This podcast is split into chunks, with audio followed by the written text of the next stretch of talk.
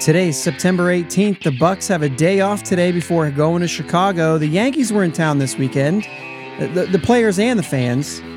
The number for today is 70. You're listening to the Bridge to Bucktober podcast.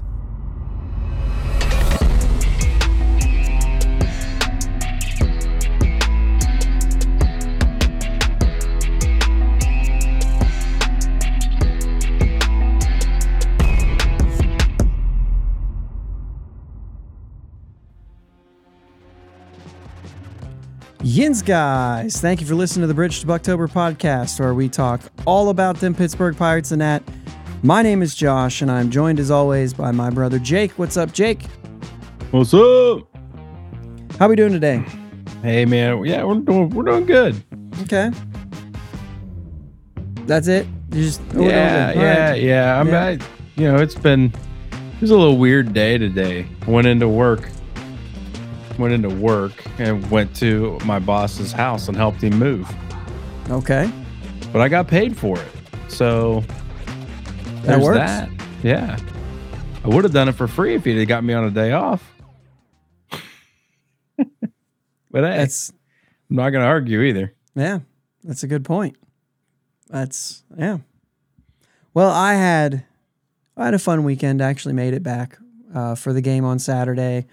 Wasn't sure if we were going to, but I did. Good. So would have been better to see a dub.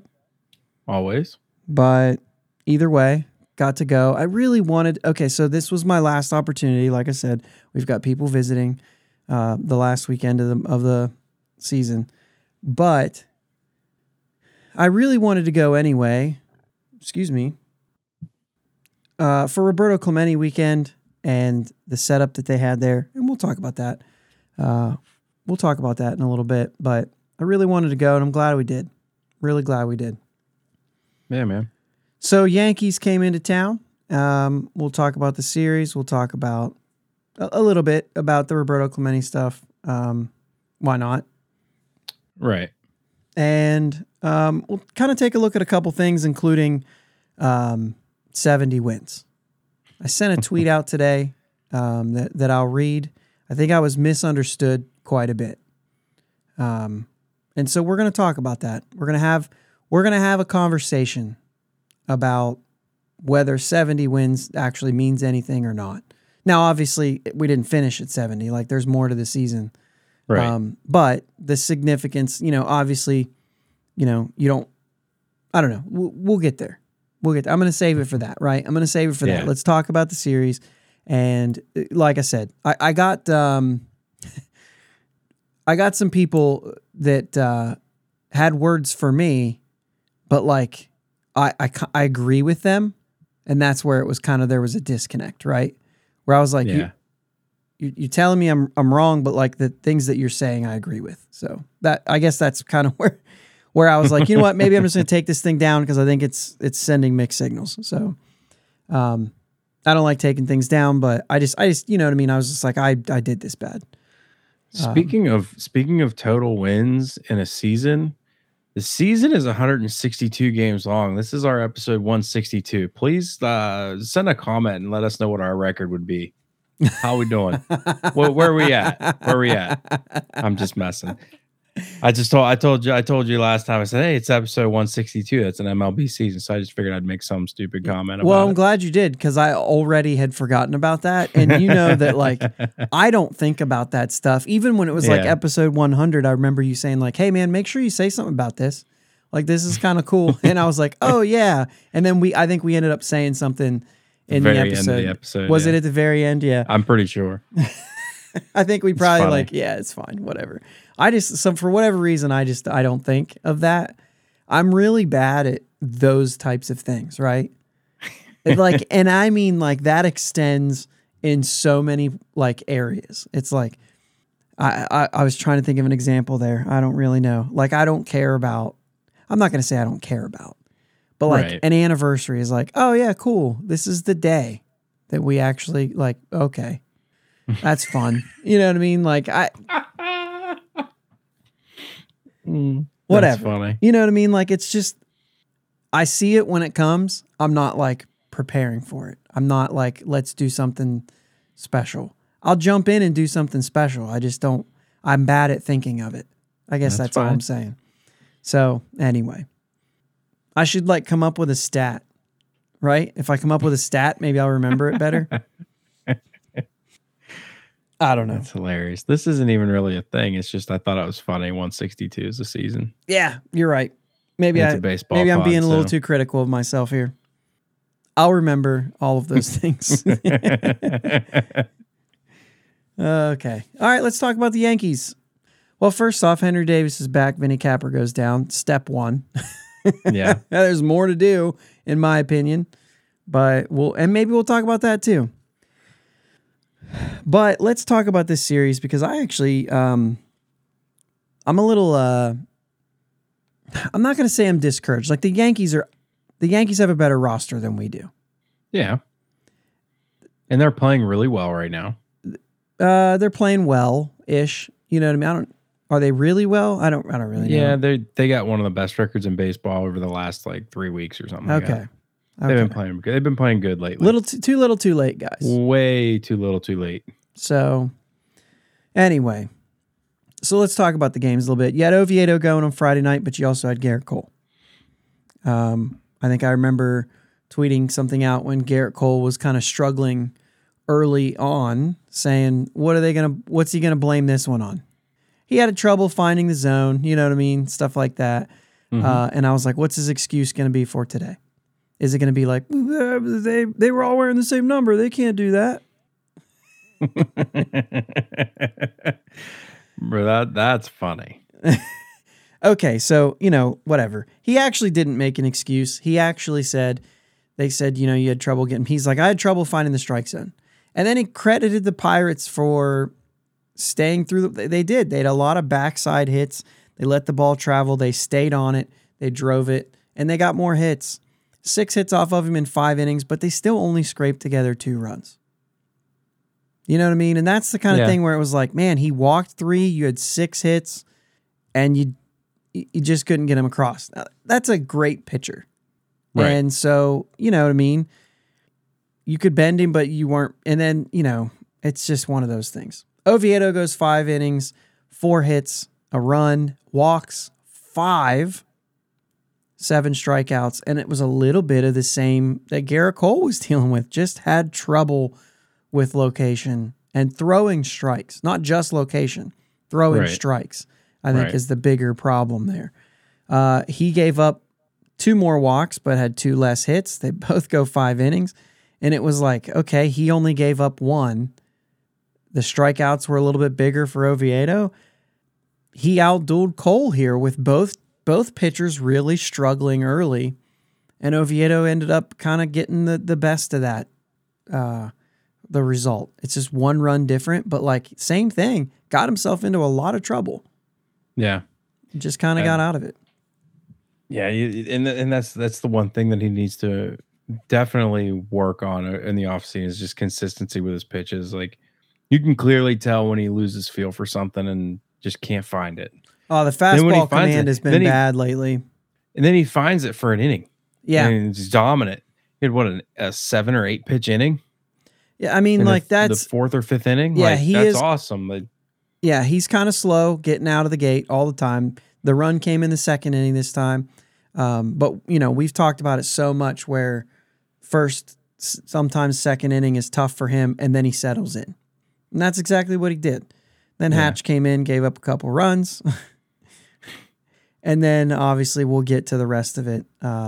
Selby and Majinski, clean innings. Holderman was the thing that we'll kind of get to talk to. Peguero, 2 hits. Hayes, 3 for 4. And 4 for 9 with runners in scoring position, which isn't terrible. I mean, the Pirates scored 5 runs in this game without hitting an extra base hit. So, obviously, there were some walks involved, you know, but they only got 2 off him, you know what I mean? That, you know, and you had the scary moment where Bae hit the ball that hit, what is it, Misevich? Is that how you say it? Yeah, I think that's right. Either way, hit him in the head, just like an inch from just getting his shoulder, and also an inch from getting him in the temple. Inch in the other direction from being even worse. And so kind of a scary moment there.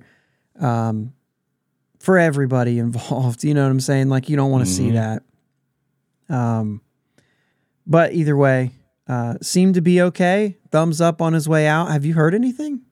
I have not. I haven't heard anything. I haven't seeked it, though, to be honest with you. Like, once we decided we were heading home, you know, you're in the car. It's it's a 3-hour drive, first off. So we were visiting family when we get in on Saturday, and then go to the game, and then you get home late. You sleep, you wake up, you drive 3 more hours back home, and you know how that is. Like, you're just not in tune to everything. Either way, let's get into that ninth inning. I feel like the whole game happened in the ninth inning. Holderman comes out not effective in the slightest. He gives up the single, Aaron Judge singles, and then it's Gleyber Torres walks. So you give up 2 hits, and then you go straight to, like, then you give up the walk. This is where the struggle starts. He gets a pop out. Good job there. And then he walks in a run. Now, you have a 2-run lead. You walk in a run. You've still got bases loaded. You only have 1 out. You've put yourself in a bad situation already. Mm-hmm. Yep. 2 hits, 2 walks, 1 out. It's not good. And then Volpe hits a tailor-made, routine double play ball to Peguero, who fields it cleanly, feeds a perfect toss to second, and the ball goes about, what would you give it, 78, 80 feet, maybe a little bit more than that, maybe like, yeah, you know fair. What I mean, maybe a little bit more than that. I am critical of first baseman a lot of times on a hop. Like, you got to make that play. This one was a little difficult. It's a short hop, and there was plenty of time. Plenty of time. Yeah. And Bae short arms it, throws it in the dirt, which means the tying run scores, but also the ball kicked far enough away, which you would like to see the first baseman. I'm really indifferent on this one because you'd like to see a first baseman say, I'm not letting the second run score. Let's block this thing up. The problem is he's also aggressively trying to make the play because, like, the guy was out. Right. So you don't want him to just knock it down. You want to get the out and win the game. So I like him saying, let's win, rather than let me come off the base. And I don't even think he has to come off the base, but let my foot come off the base so I can shoulder this thing up, square it up, and block it. I don't even want the tying run scoring in that situation. Let's win. You've got Holderman, who's already thrown enough pitches. He made his pitch to get out of the inning. And there is a, I'm with you. I'm with you 95%. So there is some footwork you could do at first base to where you can square it up and you just switch your feet.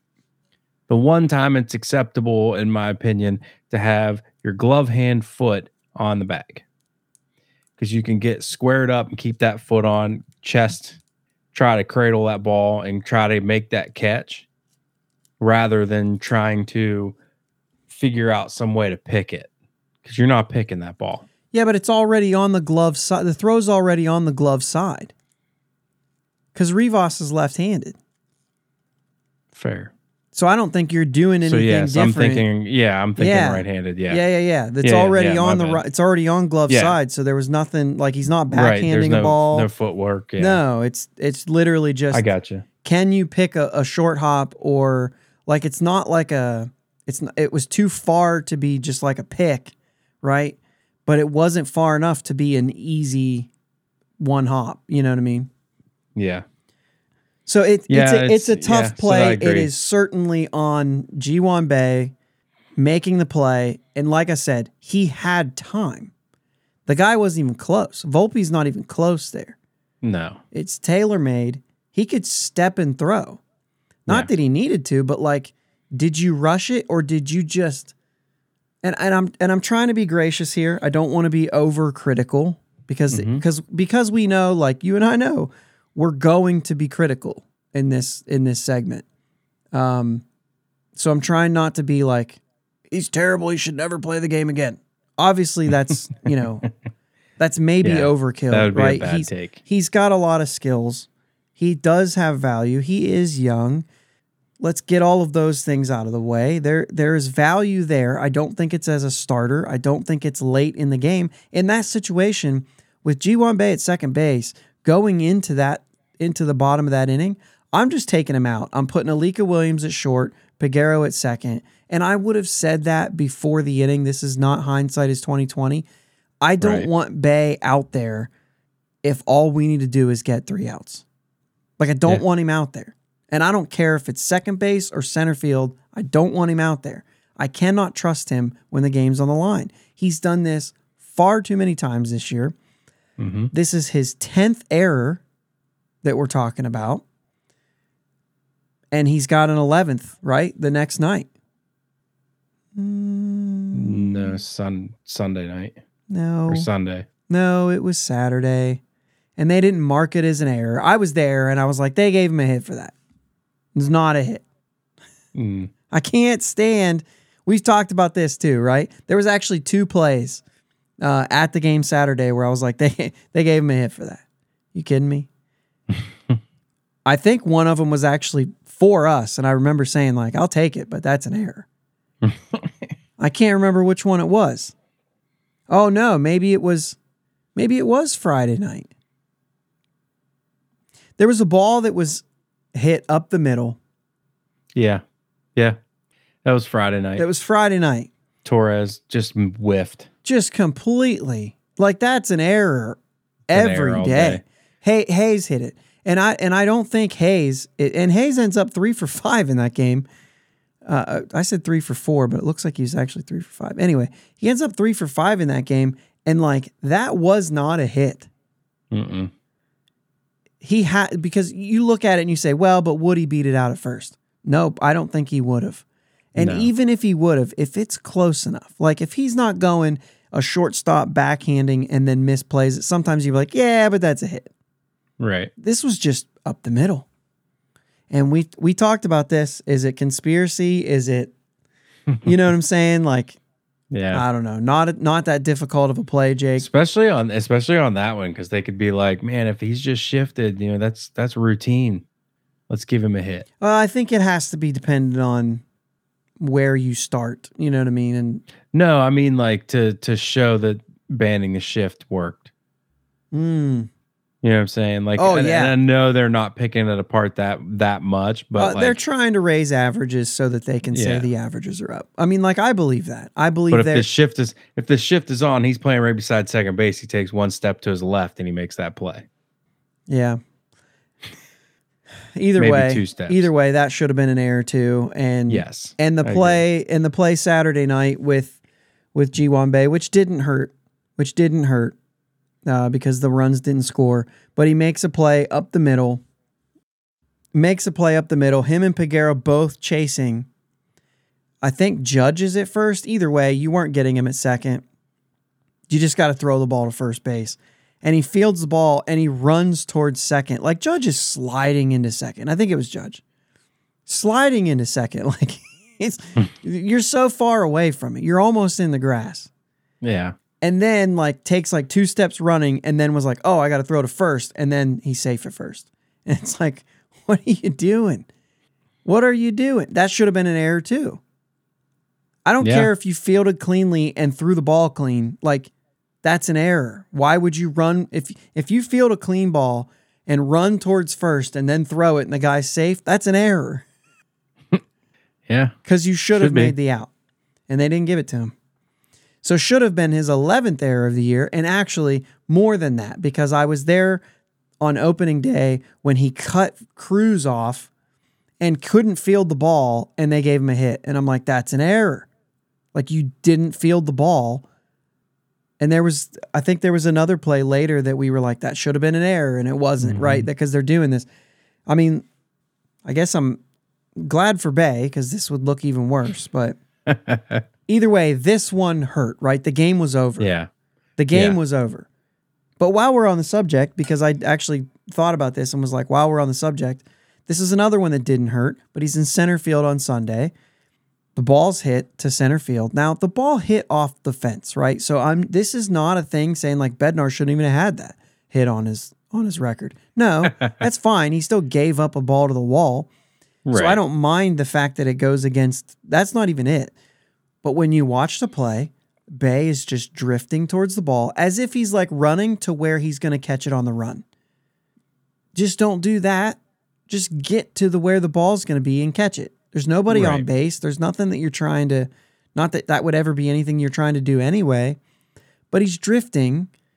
And then you see about halfway there, you see his legs move a little bit faster because he's like, oh, I misread this ball. Yeah, because you misread almost every ball that's hit to the outfield when you're out there. And then he starts booking it, and then he jumps. And it's like, had you just run out there from the very beginning, you could have caught that ball. The ball hit the fence at about shoulder level. He could have caught it standing there. Yeah. Instead, he jumps and can't get there, and it ends up a double. Now, Bednar strikes out the next two guys, and it's moot, right? But It's just one more example of late innings, and you have this guy on the field. And probably my biggest pet peeve about that is that Bae went into the game late. What are we doing? Did we put him in for defense? Right. He's the one we should be replacing for defense. 100%. He came in. So Palacios stays in. He went in for Andujar. Palacios stays in to play right field. They move Suwinski to left field and take Joe out to put Bae in. And I'm like, I'd rather have Palacios or Suwinski in center field. Yeah. Either one of them I'd rather have in center field. I think Suwinski just makes that play. Suwinski's not slow. No, not at all. I mean, he's not Bae speed by any stretch. Right, right. But I think he also gets good reads. So I think he just makes that play. Didn't hurt. And it's not an error because, obviously didn't touch his glove. If you're just not fast enough to get to a ball, they're not going to give you an error. He's fast enough, but it's a bad route. But you know what I'm saying? Like, if he wasn't fast enough, they can't give you an error for that. Right. So anyway. Just lollygagging. Yeah. Yeah. All right. Let's get into the next game. If he does make the play at second, though, we do take the series. Yeah. Which I kind of was hoping for. Right. If he makes the play at second, if he makes that throw, we win this series. Yeah. And we get a game that Gerrit Cole started, which is, always a little more of a win. Right. All right. So Saturday, Ortiz goes for the start here. 4 2/3, 6 hits, 4 runs, 6 walks. Just 2 strikeouts, a home run. Ortiz has been getting some results in some starts. And you and I have kind of hinted at this and not really talked about it, but he's not there. He's not there yet. It's still a struggle. Mm-hmm. I don't mind that he's up there trying to figure it out, even though, to me, location is something that is acceptable to say, I'm working on this in AAA. You got to have somebody to start. So he's going to have to go through this here, but not a great outing. However, still, comes out of this game. It's a 4-3 game. We're still in it. Yeah. It was 4-3 a little bit after he's out. But, the point is even 4-2, you're still in this game. I'm on the wrong game here. I was like, wait a minute, that doesn't look right. No, it was 4-3 when he left the game. Not even. 3-3. It was a tie game. Why does it say he gave up 4 runs? Never mind. I'm really dumb. There was 3 in the first. We're good. 4 runs. It was 4-3 when he left the game. That was a great moment for me right there, Jake. Stratton and Hatch each gave up a run there, which is what really, what gets me is, Luke Weaver wasn't sharp. I didn't feel like. Now, I was at the game, so I would welcome any kind of, are you kidding me? He went just 4 innings and had 7 strikeouts. I'm not sure that wasn't a lot of us and a lot of, once again, it's the approach. It's the approach to the at-bat. This is what I'm going to blame it on, Jake. It's the approach to the at-bat. In the first inning, we saw a call, and Judge gets a lot of low pitches called strikes because he's so tall. It happens. Mm-hmm. They've complained about it. They've talked about it. It's been proven to be true, so I'm not going to say they're complaining about things they shouldn't. He's tall. He gets low strikes. We've seen it with Cruz, too. That's the way it goes. And it's not right, but that's the way it goes. But we saw that with Judge in the first inning, and then we saw it with it was in the first inning with Bae, I believe, right? No. Suwinski. Low, called a strike, rung him up on it, low. You don't want him swinging at that. You know what I'm saying? Right. Like, there are times where I'm like, yeah, you want him protecting. First inning, that's ball four. Yeah. There's no reason for him to swing at that pitch. A couple innings later. It changes a little bit if it's 3-2 as well. Right. If it's 1-2. No, I'm sorry. This pitch in particular. Yeah, that specific pitch. It was too low. I don't want him swinging at that. Now, let's talk a couple innings later. We've seen one to Stanton that was low. Called a strike. We saw another one to Suwinski. We saw one to Reynolds. We saw one to Bae that was low. These ones weren't all strikeouts, right? But they're all low pitches that were called strikes. Mm-hmm. I think there was about 5 of them when I looked at the scorecard, all in a similar location, all called strikes. From that point on, you have to swing at that pitch. Oh, 100%. You can't take that pitch, period. You can't take it. You have to learn that if an umpire is calling it there, you have to swing at that pitch. Mm-hmm. And we had another one late in the game where they took the pitch, and I was like, you can't, man. The first one on Suwinski, I'll give you a pass. The second one on this guy, I'll give you a pass. And I'm talking both teams, right? Because this was consistent across the board for both teams. If you look at it, the guys called balls were like 96%. Like, he missed a few of them. I think he missed 4 true strikes that he called balls. They were all painted. 2 up at the top of the zone, 1 over on the left, 1, you know what I'm saying? Like, mm-hmm. They were close. They were very, like, they're just touching the edge of the box. Okay, so that's pretty good. However, his strikes were like, he missed a lot of them. His zone was huge up and down. Left and right, sometimes I'm even like, okay. You know what I mean? If it's a breaking pitch, maybe breaking away and you thought it still got it, we see that. Mm-hmm. But this was up and down, mostly down. Like I said, 5 of them were in the same location. When you got a guy consistently calling the strike low, you have to swing. Right. So that's the big part of the consistency factor. Like, you got to be able to learn that. Right. And you got to make the adjustment. Yep. So anyway, I think some of those strikeouts were as a result of first inning, second inning, maybe bad calls. But after that, bad approach. You have to swing. You know there are going to be strikes. You went into the dugout. You looked at the iPad. You saw that he was calling them strikes consistently. Mm-hmm. Swing at that. Yeah. Don't give yourself a reason to complain later when you can say, your complaint could be, I have to offer it that he's calling it a strike all night. Yeah. That's a better complaint than, and if you swing and miss at that pitch because it's too low, but you know that he's been calling it there, like, that's a better complaint. I have to swing at that because he's been calling it all night. I just don't like caught looking, you know what I mean? And then just try to blame the umpire. Like, throw your bat out there because it could just be a base hit through short, or, you know what I mean? I'm thinking of the lefty between mm-hmm. short and third. Like, you got to do it. Yeah. So anyway. I'm with you, man.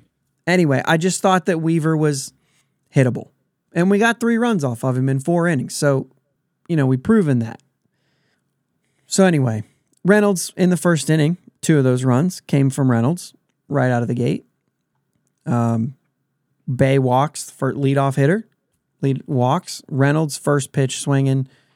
Cutter comes over the middle. I mean, middle. And he crushed it.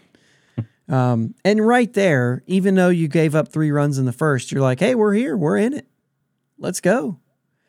Yankees got another run in third. They came right back. I just felt like, for the most part, this was a good game. Yeah. The problem comes in here 0 for 6 with runners in scoring position. They let him off the hook. They didn't even get any hits after, what, the last three innings? Pirates didn't even get a hit. They didn't even get a base runner, I think. Just no life late in this game. And then once they get the solo shot in the 8th, 3-run lead felt huge. Yeah. Just because of that. But not only that, but maybe in the 6th inning, when they just went up by 2, and that was Stanton home run was early. I can't remember how they got that run. Either way, the Yankees fans took over PNC Park at that time. And you talk about the one in the 8th inning? No, the 8th inning was kind of the one that put it away. It was the run in the 6th inning. I got it here.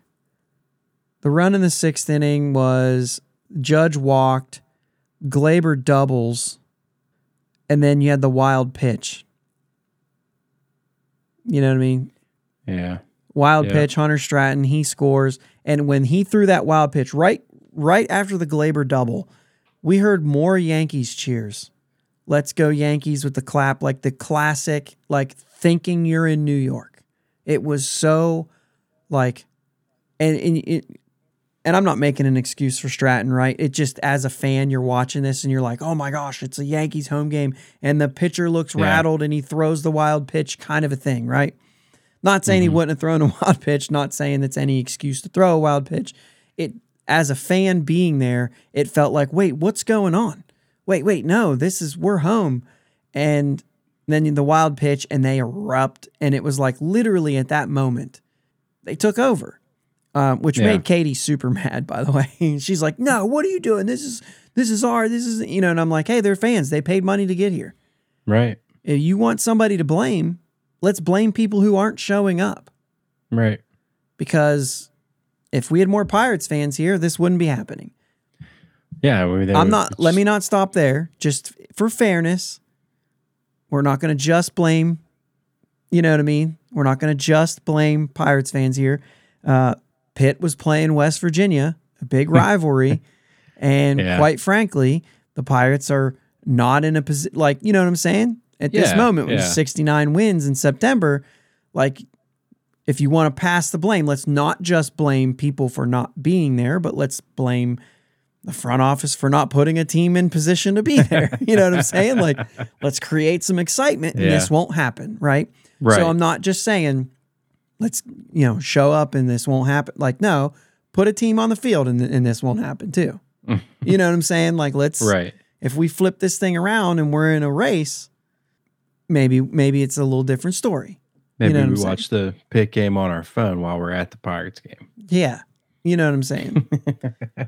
So I just wanted to make sure that I wasn't just blaming one subset of people there, but it's a trickle down effect, right? Yeah. But it was crazy, and then Yankees fans also started the wave, and I'm here to tell you they started it counterclockwise, like we were in the Southern Hemisphere. I don't understand why we were doing it backwards, but can we just ban the wave, man? Can we get rid of it? So they when I was at the game in Atlanta, they started doing the wave too, and the Pirates won. So yeah, look, they started doing the wave, and the home team loses both of those games. Mm-hmm. Now I know that the wave is happening, right? I know that other teams are doing this. I also know that other stadiums it's banned, and you're not allowed to do it. Once they put that net up, did they lose all their? They lost everything. You can't ban it now.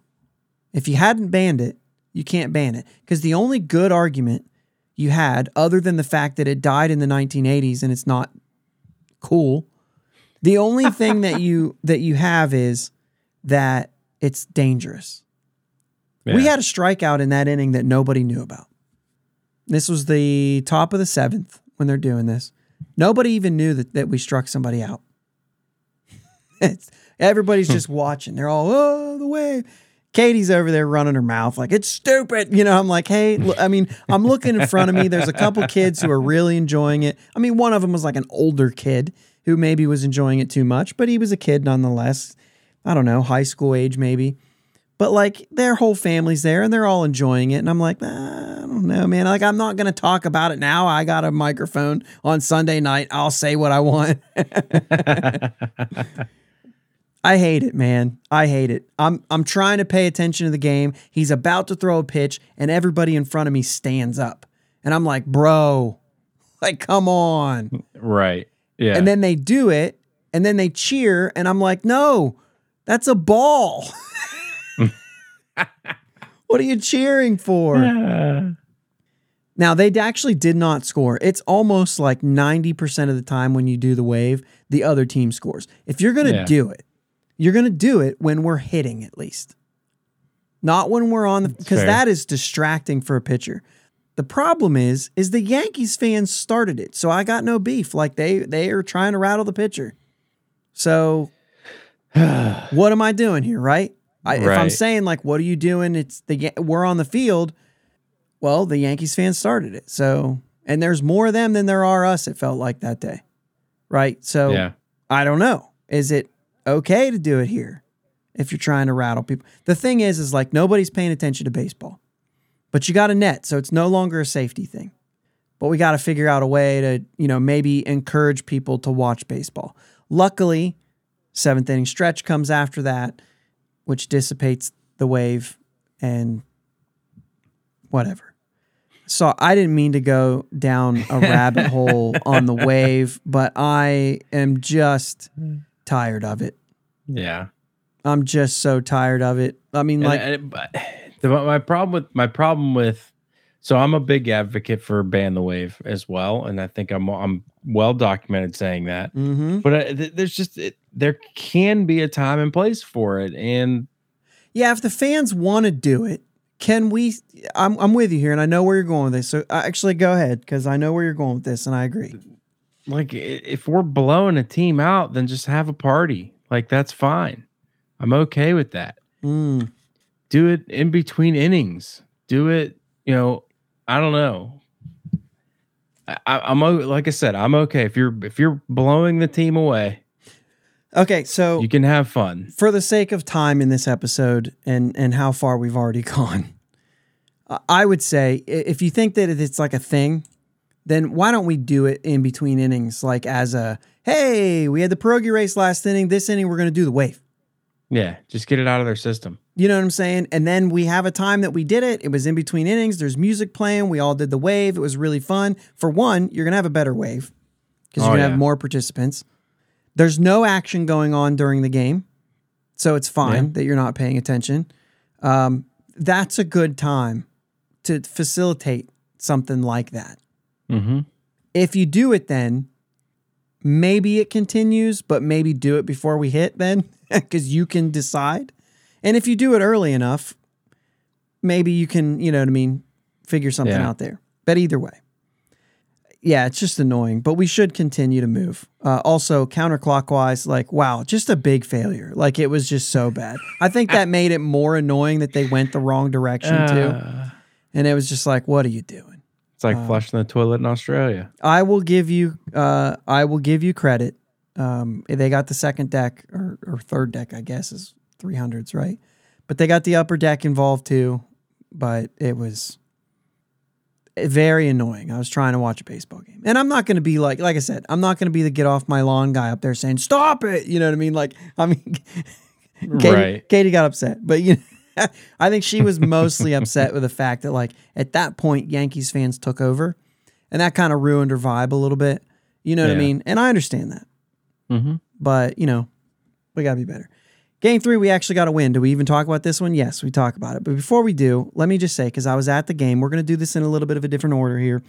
We've already gone so far in our rabbit holes. Roberto Clemente weekend, I thought it was really cool to be there. I really wanted to, before the game, out on Federal, to see the 3,000 display exhibit thing that they had set up. It was really cool. I'm so glad. Like, we almost went into a gate, and I said, hey, if you guys don't mind, because... It was Katie and her parents were there with us, so the in-laws were there, and I said, if you guys don't mind, I'd really like to go down here, which at first I thought, I'm going to be selfish for a second because I really want to see this, But, like, I didn't have to be, because that is right up their alley. You know what I mean? Yeah. Like, they loved it. You know what I mean? And so it was really cool the way that they had it. I don't know if you guys saw anything on it, or if you're on the YouTube and you see, I'm not going to try to show a picture of it, actually, because I just don't want to fight with it. But it was kind of cool how they had it set up. Look it up. Just look up 3000 Roberto Clemente display or exhibit. You'll see pictures of it. It's actually from Puerto Rico, debuted last year. They brought it up for this weekend only. And then I guess it's going back to Puerto Rico. I thought one thing was like, oh, maybe this is going to be in the Clemente Museum and this is new. But no, this debuted a year ago in Puerto Rico, and they brought it up. Super cool. I thought they did like some really cool things this weekend to make it feel a little bit special. I guess Saturday night, I didn't realize this until I got there, but it was like Puerto Rico night. And like there was a ton of people there wearing the Puerto Rico jerseys that had Clemente on the back. And I heard more Spanish-speaking fans that night, which I felt like added to an atmosphere that made it feel really cool. You know what I mean? Yeah. It was really neat. The 3000 exhibit was really cool. So glad I got to see that, especially if it is something that is in Puerto Rico and staying there. Because I feel like where else was I going to see that? You know what I mean? So that was really cool. But I also noticed, you got the Hall of Fame up now. I noticed when you were walking on the Riverwalk, those just the pillars in between the deals have, oh, we won. This is when we won the pennant. This was the year we won the division, you know what I mean? And they had like, you know, the Eastern Division and all throughout all those years, all the things and like something about, I was like, this is cool. They're giving more of a story of this franchise. And I thought for a long time, PNC Park was just so beautiful that it didn't matter. But like, I like that they're telling the story more. There's so many more things they're doing at the ballpark that really, if you go there and it isn't a good game, or you are bored of watching baseball for whatever reason, there's things you can walk around and look at that I thought were really cool. And they opened the gates. I mean, they opened the gates early enough that we were able to walk and look at some of that stuff. It was really cool. It was really cool. So anyway, Sunday's game, they end up getting the win. They use an opener, blah, blah, blah. We've been down that path the last like 3 episodes, so let's just not do it. Bednar ends up shutting down. We talked about the only base runner that he had.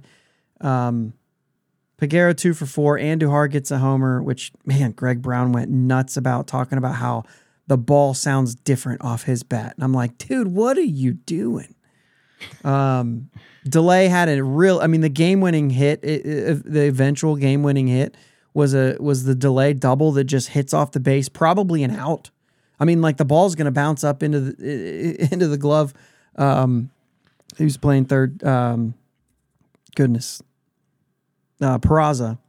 He's going to field that ball and throw Delay out at first, and instead hits off the bag and skips over. And that was the third run that ended up winning the game. Crazy. You know what I mean? Yeah. But you'll take it. Yeah, you'll take absolutely. It. And so today they get win number 70. And that's the last thing that we'll talk about here today. We don't have any pitchers for the Cubs series, so that's it, right? This is it. Mm-hmm. We'd like to talk about Nick Gonzales. It's the second week in a row, by the way, that we haven't gotten to talk about Nick Gonzales, but I already know we're not going to. I'm looking at the time. I know we're not going to. Nick Gonzales needs to be in the major leagues. Send Alika down. At some point, we'll talk about this, but in case it happens this week, I said it. I sent out a tweet today about 70, and I said this at the beginning. My tweet was, you know how many people told me this spring, that the Pirates would never get to 70 wins? Right? And today was the 70th win, which is the only reason this tweet is relevant. And the tweets that I got back were, this is basically, it's awful that you consider celebrating this. Which certainly was not my intent, right? I mean, it's never my intent here to be satisfied with losing, right? Right. But we paint a picture of what's realistic. And we know that these rebuilds are a 4-year plan. We've seen it. We've talked about it a million times. Look at Houston, look at Baltimore, because those are the two that we've seen the success coming out of these four-year rebuilds. Most specifically, right?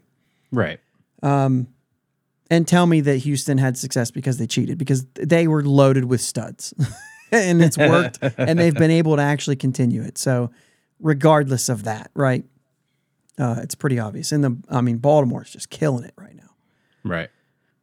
But, you know, we've seen this work, and we've talked about it. The thing is this team was not going to be, and this is not something I'm celebrating, but this team was not going to be a team that loses 100 games.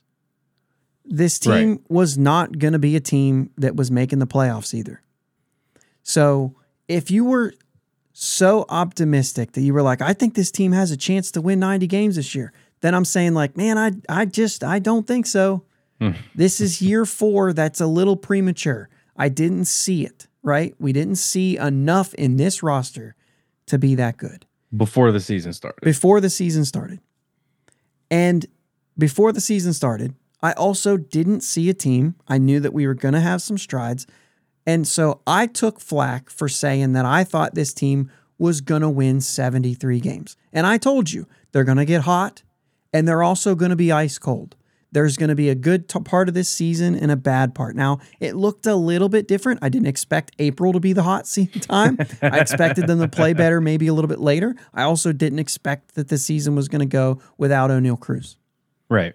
You know what I'm saying? And so, and I didn't expect Roansy Contreras, too. I'll say that for me. I expected him to be better. Mm-hmm. But no matter how 162 gets carved up, every team... I mean, the Oakland A's won 7 straight this year at one point. So don't give me it's a letdown because they started hot. No, because if they finish hot in September, then you say, well, the whole season's a letdown because they could have done that the whole year and they didn't. No. I don't care how it happens. 162, that story is told over 162. Not in 1 month, not in one stretch where they were on pace to win only 57. They weren't on pace to win only 57. If you count that little tiny section, you know what I'm saying? Like, yeah. Even saying April, they were never going to be that team coming out of April. And we had so many conversations about that. Like, I don't think they can continue doing this, can they? But let's just, and we made a statement on this show. Let's just be excited about what we're seeing, because we know it isn't going to last. Let's be excited about it. They're playing really well. We knew this was going to happen. We did not think it was going to happen in April, and we also didn't think it was going to last. Right. But I took a lot of flack for saying I thought they were going to win 73 games. You're crazy, they told me. You're stupid. This team's a 150-loss team. And all I was saying was, hey, we're here at 70. This is, this is what we expected. Am I excited about it? No. This wasn't I even questioned, do we say we told you so? And I said we because I didn't mean me and Jake. I meant the fans who were being realistic about it. Mm-hmm. We knew what this team was. And yes, it's not a great team. 73 wins is not something to be excited about. No. In any way, shape, or form, 73 wins is not the answer. It's not something to be excited about. It's not something to celebrate. It is something to say like, yeah, I get it. I don't think it's not a satisfied thing. We're not satisfied with 73. We want this team to be a good team, obviously. Yeah, but you got to take strides for that. You're not just going to all of a sudden be a better team when you're doing it in a rebuild fashion. Sure, if you're a big market team and you go and spend a bunch of money, or I'm not going to say that. Or if you're a big market team and you go spend the right money, you can be a good team. But that's not what this franchise was doing. This franchise is they're in a rebuilding. They're in a rebuild. They're not in a revamp. You know what I mean? Like, we don't have the money to just say, hey, I'm going to make this team good in a year, and I'm going to buy 24 different players. To me, that doesn't even matter, because the Boston Red Sox are showing us all that you can't do that. You can't just spend money and go be good again. Like, right. You can't. It's not sustainable. Sustainability is a whole different topic. I'm just talking about from year to year. You can, if you can figure out how to spend the money correctly. I'm not just saying just throw a bunch of money. I mean, the Mets obviously threw a bunch of money up in there. Yeah. Brian Kenny did a thing about Boston this week after they fired Heim Bloom. I encourage you. It's on YouTube, but it was on MLB Now. It's MLB's YouTube. I encourage you to go look at that essay that he did because.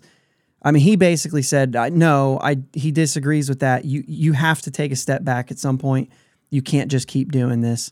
And you can, either way, go watch that, and we don't have to go down that road here. But right. To take everything else you said, though, Baltimore's year 4 of their rebuild was 110 losses. Now, I'm not saying we're better off. I'm not saying that. Because there's so many more elements to this. Like, are we loaded as much as they are in prospects? Maybe not. You know what I'm saying? Like, probably not. Like, they were loaded even then, and they continued to load up. And maybe an advantage of them is that they got that 110, and then they got another great draft pick. You know what I'm saying? Like, are we actually worse off? I mean, I'm obviously saying that tongue in cheek and hilarious, but and right. I said that last week too. Like, shouldn't we be trying for another? No, you don't tank. You try to win games, right? And so either way, all I'm saying is that we got to 70, and the whole time I knew I assumed we were gonna get to 70, and I'm not crazy for assuming that. That's all I was saying, right? Now. Is there a significance to 70? You're likely getting 2 more wins, right? Which means you're increasing your win total by 10 years as you're, progressing forward. 10 years. 10 games. 10 wins. 10 years. Yeah. 10 wins. You're increasing. Yeah. There is some significance. When you're looking at big picture... Not when you're looking at 2023. When you're looking at 2023, there's no way to spin it. It's unacceptable. If you're only looking at 2023, it's just another losing season, and it doesn't matter. And I kind of said to you when we were on the phone before this, when you were driving home, I don't know if I care. If you're not a 500 team, I don't know if I care that you lose 89 games or you lose 100. I'm not sure I care because... I'm somebody who's going to watch the games either way. I enjoy the game of baseball, and I have a favorite team, and that favorite team happens to be the team that I grew up right next to and watched every day, and that's the Pirates. And so I'm going to root for them, and I'm going to watch baseball because I'm a baseball fan, and that's my team. And I don't care, right? Mm-hmm. Obviously, I want them to be good, but I'm also going to watch either way. And if I could just have them be good tonight, I'll have a better night. But you know what? If they lose, it's fine too. Yeah. Because I got to watch baseball. And these people that are saying like, thanks for ruining my night. Like, guys, maybe just don't put that much into it. It's a sport and it's fun to watch. But if you're a casual fan that only wants to watch a good team, you're not watching if they went losing 89 games and you're not watching if they're losing 105. You're just not watching. So I don't know that it really matters. We're not a good team right now. Listen to guys like us who watch every game and actually pay attention to some players, and there are way more smarter guys out there than you and I. But if you want to know if they're going to be good, listen to us instead of paying attention. We think they're going to be. Anything can happen, but we see progression. And 70 wins or 72 when it gets there is double-digit increase in wins, which shows... some sort of progression. And I said we used the Orioles. They actually went down in year 4 before they got better. And then 2022, they were above 500, and now look at what they're doing, right? They're already at 92 wins, and we're not done. And I'm not, like I said, we might not be as loaded as they are. We thought, you're kind of hoping, but that's where our criticism is going to come in. Guys, we will criticize... Next year, they should be aiming for better than 500. They should always be. The players and the coaches are always aiming for that. But 100%. But when you're looking at the roster, you know that, like, well, you're not going to do anything stupid to you know, the front office guys, you don't want them to do any lash stupid things to ruin the future, right? Mm-hmm. But we have our criticisms there. Guys, I'm not talking about everything here, right? This could, sure, we could be looking at better. You know what I'm saying? There's a path. We saw guys drafted after us that are better. You know what I mean? So like, yeah, we get that. We can have all of those discussions another time. But I think there's a little bit of significance to it. Like I said, not anything to be excited about. But when you look at the realistic aspect of it, does this move any kind of needle for you? Like I said, I'm a little bit indifferent. I kind of thought that we're going to be bad this year, 73 wins, not going to be anything great. We'll watch individuals do better, but I'm not looking to really say, like, expect this team to win until next year. And I'm still not sure, like, I'm hoping for a wild card. You know what I'm saying? And that's only because they added another wild card. But that's next year. Does this do anything for 2023 for you? Does it move any kind of needle? Do you say, yeah, I like the significance of the number 70 or not? No, 70's not a big thing for me. It's just seeing, it's not like, if I was going to be consumed with that, I would have been consumed with it at win 63. Right. Yeah. If you're going to say like, oh, we avoided 100, right, dude, I don't care about I don't care about avoiding 100. I care about avoiding being a losing team. Right. And while I say, like, I guess 72 would mean more to me than 70. You improve by double digits in wins because we're watching progression. Then you see that, okay, we're 10 wins better. And that's an improvement. Sure. We understand where we're at as the organization. We understand where we're at in this rebuild. Step forwards. Yeah. You know, but that's it. But that's it. I'm not celebrating it. Right. You already know at this point. I mean, we're 70 and 80. You already know at this point how almost impossible it is for this team to be over 500. Right. So knowing that and accepting that, I'm not saying you're satisfied with it. You're not satisfied with it. You're not. Right. In a nutshell. And even if they do make a great, if they make a great run, it's like, yeah, we had a great April. We had a great finish to the season. You know what I'm saying? Like, but you also had a lot of throughout the summer. You know what I'm saying? So if you're somebody who's, you know, banking your happiness on wins, well, I'm sorry. You should probably go like another team first off. And I would prefer them to be a team that's not a small market because you're going to have a lot of bad years. Yeah. Also, don't let your happiness be dependent on what a baseball team does, right? But you want to see that team play well. That's where I'm at. If I'm going to watch this team anyway, can you just say like, yeah, we had a rough patch this year, but for the most part, they were a good team. That's not this year, right? We're not acceptable there, but like when you get to a point where you're saying like, just wait, like, because next year, I'm telling you right now, like you're going to hold this team to a higher standard because you should. Mm-hmm. I have been very patient. And for those of you who aren't patient with Ben Sherrington, that's fine. But I'm giving him 4 years and then I'm saying, next year, I expect to see this team be better. And I do not want to say, well, they will because they're young guys and they improve. That's what I thought would happen this year. Right. Well, young guys are going to improve. They're going to be better. Naturally, you will get more wins because guys are going to have more experience. They're going to be better. That doesn't count for next year. And we saw that article with Justice where it was like, well, you know, there's guys that are already here that are going to be better next year, which means this team's going to be, that's not enough. That's not enough for 24. You better start. There's guys out there. We don't want to say anything right now, right? We're going to talk about this in coming weeks, and we're at our hour right now. So I'm not going to sit here and say, let's talk about who they could get. We'll talk about that. Right. We've got a lot of these to do. But there will be guys that you can go out and you can make this team better, as well as Endy with a full season. Cruz is back. Peguero got a lot of experience this year. Maybe he fits into that spot that maybe I thought Castro could have. You know what I mean? Maybe he does more than that. Maybe you actually call Nick Gonzales up and let him play baseball here and let him get experience. Maybe Suwinski does the same thing he did this year and that from last year and make strides to be better. If he does that again next year, now we're talking about a guy who is very valuable, not just like phantomly valuable, if that's what you guys want to think.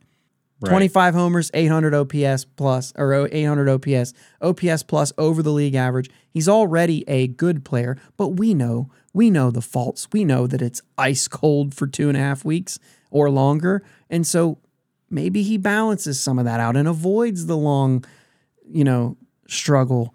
Brian Reynolds has a full season. Yes, those things can make a team better, but that's not it. If you're going to make any kind of waves and going to make this team better, then go make them better. Yeah. Add to that. First base is a problem. Starting pitching is a problem. Address it. That's all. Sorry. Yeah, I mean, but Baltimore had to add a few pieces. It's not like they just and they're yeah. Like I said, they're also loaded, and it's right. Their prospects are all working, and that's going to be the next thing for this, right? Mm-hmm. For Sherrington, like you've got to show development, you've got to show, fruits of that. We've got to see Termar take off as he has been. So, but it's got to keep happening. Mm-hmm. You know what I'm saying? Like we've got a lot of guys who are stalling out, and we can't have that. Got to see guys. Right. Bubba Chandler's made good moves. Solomito's made. Let's see that continue. Yep. And get better and better and better and better. We have to see that. Like. Is 70 wins a big number? It's not. But if you're counting steps, it is one more step. Yeah. You can't get to your daily steps on your watch without getting those ones in the middle. You know what I'm saying? Like you got to get those first. And for us, is it any kind of satisfaction? No. But every story has. Every story has a story. It's not, books. Yeah. Books aren't 200 pages of one chapter. Of just like if every book went straight there, they'd be 10 pages. I actually might read that book, but it's not going to be a good book, right? Right. So the point is it is a step, and that's about it. So if you're listening to this. And you were one to call me out for celebrating, or I had two people say, let's start the parade. And I was like, bro, that's not my intent of this. Yeah. It's literally just to count the step. All I was doing was saying, everybody told me I was crazy. And like, no, I'm not satisfied. And yet here we are. Like you guys are just ridiculous. It's just checking boxes. I'm not next year. I want to see more than this. Yeah. And I wanted to see more this year, but I was realistic about it. Maybe I got the wrong hat on. I got a hat, right? I got that hat that says real. Just, look at the roster, man. Did you think it was, you know what I mean? Right. If you thought it was going to be worse than this, then you're not looking at the same roster than me. If you thought it was going to be better than this, then you're not looking at the same roster as me. Right? Right. Yeah. So, all right. I had to clear the air on that. We were going to talk about this anyway. Right. Mm-hmm.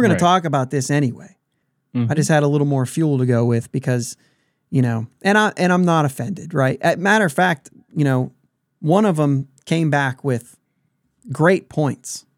If they would just left "you suck" off the end of it, it would have been like, I actually agree with everything other than "you suck," right? I agreed with everything else. Yeah. So that's all. I'm just not going to, get on Twitter wars. It's not worth it. Right. Or X wars, I guess. X wars. I don't really know. Listen, guys, we're Pirates fans. Yep. I love the Pirates because I grew up watching the Pirates. I want the Pirates to do well. 100%. I'm not going to sit here and I'm not going to be nothing but garbage, trash, hating on the Pirates. I'm doing a Pirates podcast because I like the Pirates, not because I really want to connect to the internet and dog everything in the world. If I didn't want the Pirates to do well, then I just wouldn't have a Pirates podcast, right? And if you're somebody out there who doesn't want them to do well and you're only focusing on all the garbage negative stuff, you probably don't have a Pirates podcast. And if you do or did, you probably, feel like it's time maybe to stop. I mean, what else do you want here? I can be realistic. Right. And I can complain about things that are struggling. But if you're going above and beyond talking about how terrible everything is when it's not, and I just mean specific situations here, whatever. Mm-hmm. You know what I'm saying? If you just want to call things out just because you like calling things out, if you just want to be a complainer to be a complainer, that's just not my game. You're fine to do it. That's fine. That's just not what I'm here to do. I'm here to call out things that aren't good. I'm here to praise things that are. 70 wins doesn't fall into either one of those. Right. It's just a number, and it happened to happen today. So I talked about it because that's what we do. Right. I know I've gone long on this, but I can't say enough. I can't say enough because there's so much more I could say about it. And maybe I'm just wording it differently and saying redundant things, but that's fine too. Because I could say more and I choose not to. It's not worth it.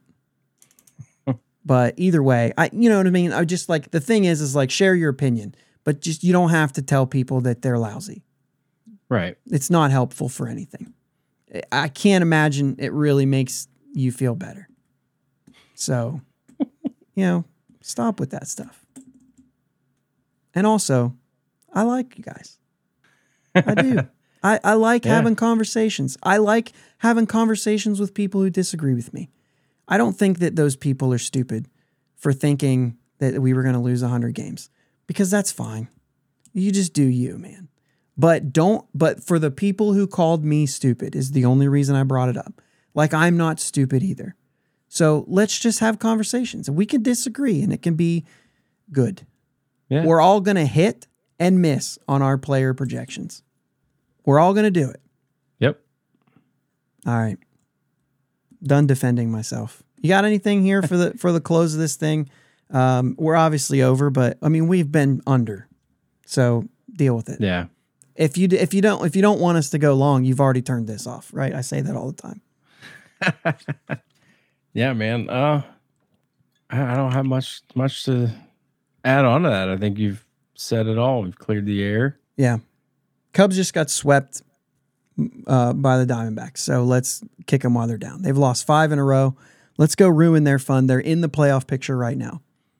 And what we can do is we can beat up the Cubs and let the Reds get in, and then we play the Reds, let's beat them up, and then let whoever, whether it's the Cubs back or San Francisco, who cares? Let's just beat those guys up. Get hot. Have a little bit of fun at the end of the year. Win a couple games. Let's go Bucks. Let's go Bucks. I got nothing, man. Sorry, guys. I'm not cranky. This is all fine. I love you guys. Thanks for talking to us. If you disagree or agree with me, send us something on Twitter. If you're watching on YouTube, comment. Do all those things. It's fun. Talk to you guys later. Thanks for listening to my dad and Uncle Jake on the Bridge to Bucktober podcast. Follow them on Twitter, Facebook, and Instagram at Bridge2Bucktober. Don't forget to subscribe so you know when new episodes are released. Clear the deck. Cannonball coming. And let's go Bucks.